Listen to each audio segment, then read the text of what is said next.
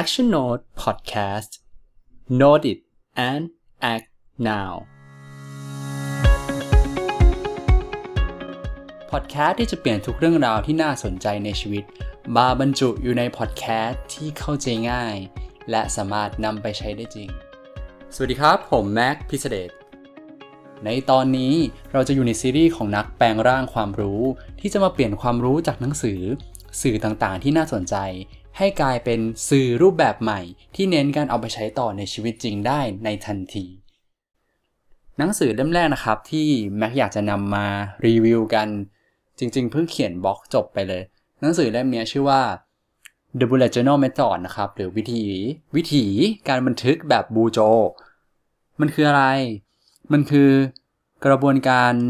จดโน้ตรูปแบบหนึ่งเนาะที่ค่อนข้างโด่งดังมากในต่างประเทศ ถ้าใครลอง search ว่า การจดโน้ตเนาะมันอาจจะมีการจดโน้ตแบบคอแนลหรือไม่ก็เป็นการจดแบบ BuJo นั่นแหละที่จะโผล่มาให้เห็นอย่างแบบง่ายๆเลยเนาะซึ่งส่วนตัวแล้วเนี่ยแม็กก็รอคอยหนังสือเล่มนี้มานานมาก คือเป็นคนที่หลงใหลในการแปลงความคิดในหัวเนี่ยออกมาเป็นภาพออกมาเป็นข้อความลงในสมุด ซึ่งสองสาเดือนสองสมปีที่ผ่านมาก็ พยายามจะซื้อหนังสือของหลาย ๆ ค่ายเนาะตั้งแต่วีเล r n เข้ามาทำหนังสือครับ มันก็จะมีหนังสือเกี่ยวกับการจดโน้ตเยอะมาก ส่วนใหญ่จะมาจากญี่ปุ่นด้วย ซึ่งส่วนตัวแล้วก็เป็นคนที่ชอบ how to ญี่ปุ่นมาก ๆ เพราะรู้สึกว่า how to ญี่ปุ่นมันมี step by step เนาะ แต่หนังสือเล่มนี้ก็รอคอยมานานมากแล้วมันก็เข้ามาแล้ว แล้วจะบอกเลยว่าเราก็อ่านเสร็จแล้ว และก็รู้สึกว่าเอาไปใช้แล้วด้วย แล้วก็รู้สึกว่า หลังจากเอาไปใช้แล้วเนี่ยชีวิตต่างๆ มันค่อนข้างดีขึ้นเนาะมีระเบียบระบบระเบียบมากขึ้น แล้วก็เดี๋ยววันนี้จะมาแชร์ให้ทุกคนฟังกันถือเป็นการแชร์เรื่องราว แล้วก็เล่าเรื่องความชอบส่วนตัวและการที่ชอบอ่านหนังสือ แล้วก็เอาความรู้จากหนังสือไปใช้ แล้วแล้วมันเกิดอะไรขึ้นบ้างเนาะโดยหนังสือเล่มนี้ค่อนข้าง ค่อนข้างยาวแล้วการสรุปของเราอะที่วางแผนไว้นะ ไม่รู้จะเป็นอย่างนั้นจริงหรือเปล่าก็ค่อนข้างยาวด้วย ดังนั้นอาจจะขออนุญาตแบ่งแบ่งข้อสรุปออกเป็น 3 ตอน ตอนแรกนะครับจะเป็นการเล่าว่า หนังสือเล่มนี้มันคืออะไร อันที่ 2 คือหนังสือเล่มนี้เหมาะกับใคร และอันที่ 3 ก็คือทำไมทุกคนจะต้องอ่านหนังสือเล่มนี้เนาะอันที่ตอนที่ 2 ตอนที่ 2 ตอนถัดไป ตอนถัดไปจะเป็นเรื่อง part how และ แล้วถ้าอยากจะลองเริ่มจดโน้ตด้วยกระบวนการแบบ BuJo หรือ bullet journal เนี่ย มันจะต้องเริ่มยังไงบ้างนะครับ แล้วก็ค่อยไปตอนที่ 3 ซึ่งตอนที่ 3 จะเป็นขอเป็น part how ตอนที่2ละกันมันยาวเนาะอยากแบ่งเป็น 2 ตอนจะได้ฟังกันง่ายๆเนาะโอเคนั้นเดี๋ยวไปเริ่มกันตอนแรกเลยนะครับ เราไปทำความรู้จัก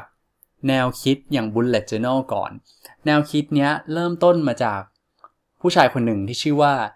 Ryder Carroll นะครับ เขาเป็นใคร เขาเป็นคนคนหนึ่งนี่แหละที่ตอนเด็กๆ มีความเป็นโรคสมาธิสั้น เขาไม่สามารถโฟกัสกับสิ่งต่างๆ ในชีวิตรอบตัวได้ เขาก็รู้สึกว่าชีวิตเขาวุ่นวายไปหมด ไม่มีสมาธิเลย เขาก็หาวิธีครับ วิธีที่เขาหาคือหันไปมองรอบตัว แล้วลองดูว่า เพื่อนๆ หรือว่าคนที่ประสบความสำเร็จรอบตัวของเขาอะใช้วิธีไหนบ้าง เพื่อจัดการแบบทำให้ชีวิตมันมีระบบระเบียบมากขึ้น วิธีที่เขาสังเกตแล้วก็พบก็คือ ทุกคนมักจะมีสมุดหนึ่งเล่ม เอาไว้จัดระบบระเบียบความคิดของตัวเอง เขาก็มาถามตัวเองว่า เออ น่าสนใจถ้าคนอื่น มีหนังสือหนึ่งเล่ม มีสมุดหนึ่งเล่มอยู่ข้างกายนะครับ เขามีบ้างได้ไหม เขาก็เลยเริ่มเอาสมุดมาจดบันทึกเนาะพัฒนาวิธีการจดบันทึกขึ้นมา จนเป็นสไตล์ของตัวเอง ตอนนั้นมันยังไม่เกิดบูโจหรอก มันเกิดก็ต่อเมื่อมีเพื่อนคนหนึ่งในออฟฟิศก็วุ่นวายมากเหมือนกัน แล้วคนไรเดอร์แคโรเนี่ยก็ไปเสนอตัวบอกว่าแบบ เออเรามีวิธีการจดโน้ตแบบหนึ่งที่เราใช้มานานมากขอแชร์ให้ฟังได้ไหมเผื่อชีวิตคุณจะดีขึ้น เพื่อนก็ยอม เขาก็เลยมาแชร์ หลังจากมาแชร์เนี่ย พอเพื่อนฟังเสร็จเพื่อนก็บอกว่า ไม่ได้แล้ววิธีการนี้มันอยู่แค่เราสองคนไม่ได้แล้ว มันต้องทำให้โลกรู้ จากนั้นมันก็เลยพัฒนาเป็นสเต็ป by สเต็ปขึ้นมาจนกลายเป็นวิธีการจดโน้ตที่แบบเรียกว่าเป็นลัทธิไหมอาจจะไม่ใช่ จะเรียกว่าเป็นกระแสนิยม มานานมากแล้วเนาะซึ่งต่างประเทศเกิด community ขึ้นเยอะมาก อันนี้แหละครับก็จะเป็น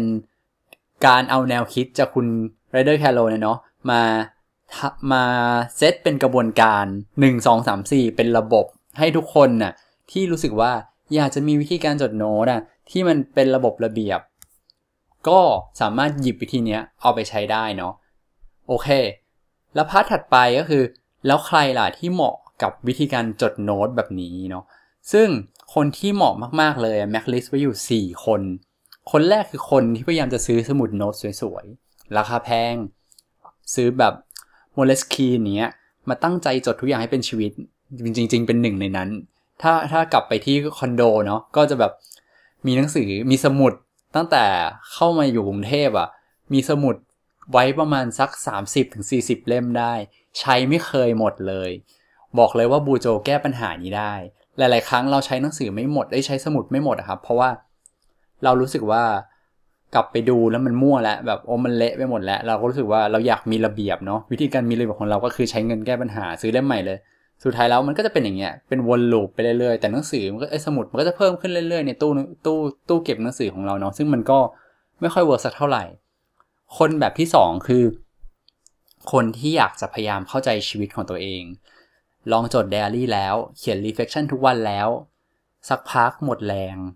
พอรู้สึกว่ามันใช้พลังมากเกินไป บางครั้งเราไปทำงานในชีวิตมาเราก็เหนื่อยเนาะเรารู้สึกว่ากลับมาเราก็อยากพัก อยากชิลๆนั่งดู Netflix แต่แบบต้องมาเปิดสมุด แล้วก็เขียนไดอารี่อะไรเงี้ย จริงๆ แม็กก็ทำเมื่อปีที่แล้วทำสี่เดือนทำทุกวัน ซึ่งรู้สึกว่า เอาจริงๆเอามันดีนะ มันดีมันดีมากๆเลยเพราะเราได้รีเฟกตัวเองเนาะแต่มันเหนื่อยมากเลย แล้วบางครั้งเรารู้สึกว่า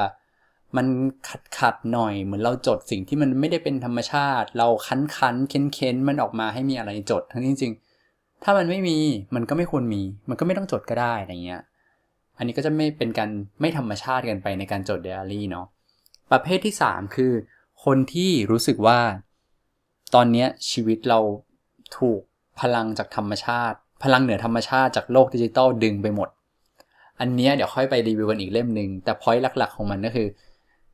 อันนี้อันนี้แอบเอาเอาแนวคิดจากอีเล่มหนึ่งมาเนาะคือ Digital Minimalism นะครับ ก็คือเขาบอกว่าเราอะอยากเล่น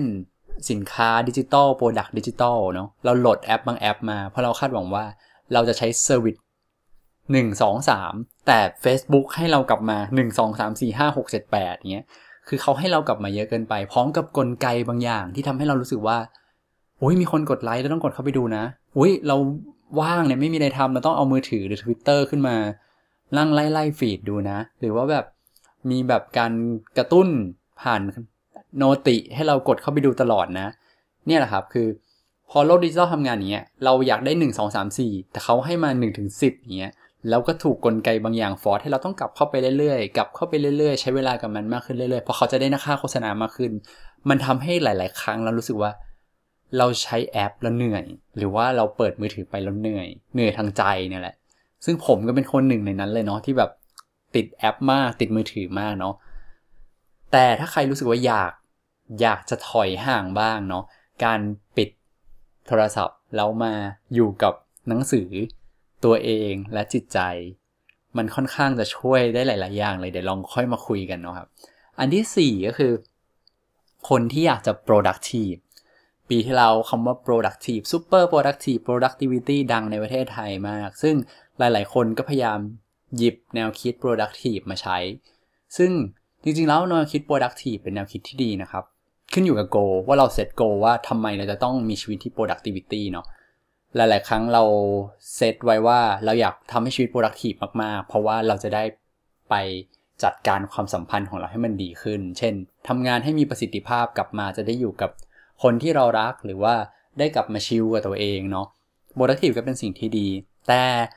productive อะแนวคิดมันเยอะแยะมาก แล้วก็บางครั้งเราก็ไม่รู้ว่าเราจะ productive ยังไง แล้วเราจะเริ่มต้นยังไง ความมหัศจรรย์ก็คือ วิธีการจดโน้ตเล่มนี้ครับ มันสามารถช่วยให้เราอะ productive ขึ้นได้ เดี๋ยวลองดูกันละกันว่ามันช่วยเราได้ยังไงบ้างเนาะสี่ประเภททวนอีกที คนที่พยายามซื้อสมุดโน้ตมาแล้ว ก็ใช้ไม่หมดเนาะคนที่สองก็คือคนที่พยายามอยากเข้าใจชีวิตด้วยการจดไดอารี่ แต่ทำไม่เสมอต้นเสมอปลายเลย คนที่3คือ คนที่ใช้ดิจิตอลเยอะเกินไปแล้วอยากจะลอง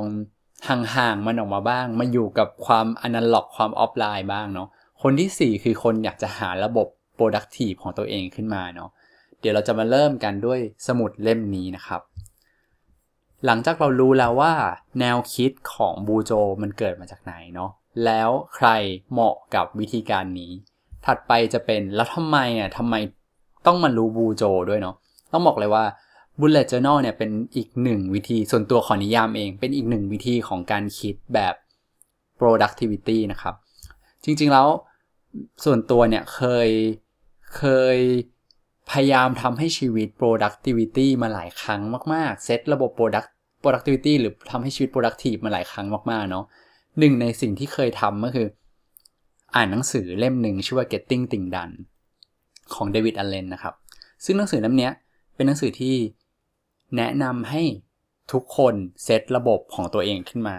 เขาจะมีแนวคิดหลักๆ ให้ว่าแบบถ้า มีงานเข้ามาเราต้องจัดการมันยังไง มีเป้าหมายในชีวิตเข้ามา ต้องจัดการมันยังไง อันนี้มันจะเป็นแค่ชุดความคิด แต่ความเจ๋งของ Getting Things Done คือการเอาชุดความคิดทั้งหมดอะมาร้อยเรียงเป็น step เพื่อทำให้ไม่ว่าจะมีอะไรเข้ามา เช่น มีงานเข้ามา มีการนัดหมายเข้ามา มีเอ่อมีสิ่งที่ต้องทำเข้ามา มีความฝันเข้ามา เราสามารถจัดการมันได้ตลอด คือถ้ามันมาพร้อมกัน สักสี่อย่างพร้อมกันเราเราเราสามารถจัดการได้อยู่แล้ว เรารู้ว่าอะไรสำคัญอะไรไม่สำคัญ อะไรไม่สำคัญก็เอาผักไปก่อนเดี๋ยวค่อยทำทีหลังเนาะแต่ในชีวิตจริงทุกวันนะครับ ถ้าเราทำออฟฟิศอยู่ดีหัวหน้ามันก็เดินเข้ามา หรือ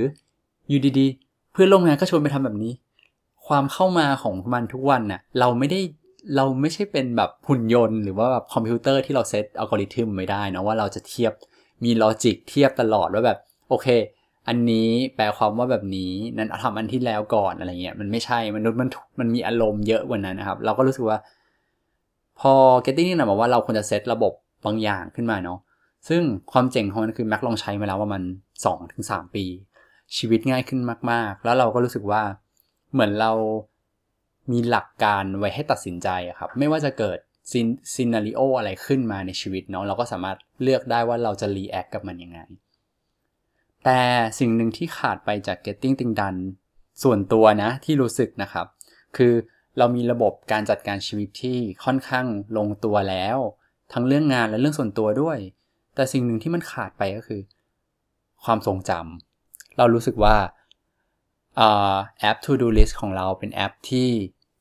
การติ๊กเพื่อให้งานที่เสร็จแล้วหายไปพรุ่งนี้ก็เริ่มใหม่ งานไม่มีวันหมดไป อันนี้เราเข้าใจเป็นเรื่องที่ make sense แต่ หลาย ๆ ครั้งเราขีดฆ่าไปทิ้งปุ๊บเราก็ลืมไปเลยว่าแบบเราเคยทำอะไรบ้างเนาะความน่าสนใจก็คือ BuJo เนี่ย Bullet Journal เนี่ยเขาพยายามจะพูดว่าในงานงานหนึ่งครับ มันแฝงไปด้วยความทรงจำอยู่ในนั้นด้วย เช่น สมมุติว่าเราไปทำโปรเจกต์บางอย่างกับเพื่อนร่วมงานเนาะระหว่างทางเราอาจจะเจอลูกค้าที่ดีมาก ลูกค้าก็ชวนเราไปนั่งกินกาแฟ แล้วก็นั่งเมากัน เราตกผลึกเกิดความคิดไอเดียใหม่ได้เนาะแล้วก็พอก็ทำโปรเจกต์ไปเรื่อยๆกับลูกค้ากับเพื่อนร่วมงานเราทำ project เสร็จ แล้วก็จบทั้งหมดมันจะกลายเป็น คือถ้าเป็นแค่ระบบ productivity เนาะมันอาจจะกลายเป็นแค่ task สิบอย่างที่ถูกขีดฆ่าขึ้นขีดฆ่าลงไปจากแอป to do list เนาะแต่ในความจริงอะครับ มันเกิดทั้งแบบ moment ดีๆ ความทรงจำดีๆ เนาะซึ่งไอ้พวกเนี้ยเราต้องไปเก็บมันไว้ในไดอารี่อีก system หนึ่งแปลว่าชีวิตคนคนเราคนเราคนหนึ่งอะมันมี2 system อยู่ตลอดเวลา ซึ่ง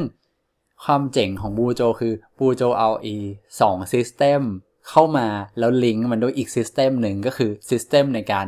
ใช้สมุดโน้ตแปลว่าแนวคิดของ BuJo แม็กขอสรุปเองเนาะว่ามันคือการรวมร่างของ3 System หรือ 3 ระบบ เข้าไว้ด้วยกัน ระบบแรกคือ ระบบจัดการงานในชีวิต ระบบที่ 2 คือ ระบบจัดการความทรงจำและระบบที่ 3 คือ ระบบจัดการสมุดโน้ต ซึ่งเรารู้สึกว่ามัน make sense มาก ๆ เพราะว่าชีวิตเราจริง ๆ แล้ว ไม่ว่าจะเป็นเรื่องงานเรื่องส่วนตัวเรื่องความทรงจำมันแยกกันไม่ได้หรอกครับ ซึ่งก็เข้าใจกันแล้วเนาะอาจจะไม่แน่ใจว่าจะเข้าใจหรือเปล่า เพราะว่าจริง ๆ ตัวอย่างมันอยู่จาก กระบวนการหรือ how ที่เราจะไปเจอกันใน EP ถัดไปนะครับ ซึ่งเดี๋ยวเราถ้าใครรู้สึกฟังแล้วไม่น่าสนใจเลยว่ะโอเค ก็ไม่เป็นไรก็เดี๋ยวรอเรื่องราวถัดไปเนาะแต่ถ้าใครฟังแล้วรู้สึกว่า เออ น่าสนใจดี ก็อยากให้ลองไปฟังต่อในคลิปถัดไปนะครับ เราจะมาเล่ากระบวนการว่า เราจะสร้างระบบการจัดการงานในชีวิต ระบบจัดการความทรงจำและระบบจัดการสมุดโน้ตอย่างไรได้บ้างนะครับ โอเคครับ เดี๋ยวไปเจอกันเลยในคลิปหน้าครับ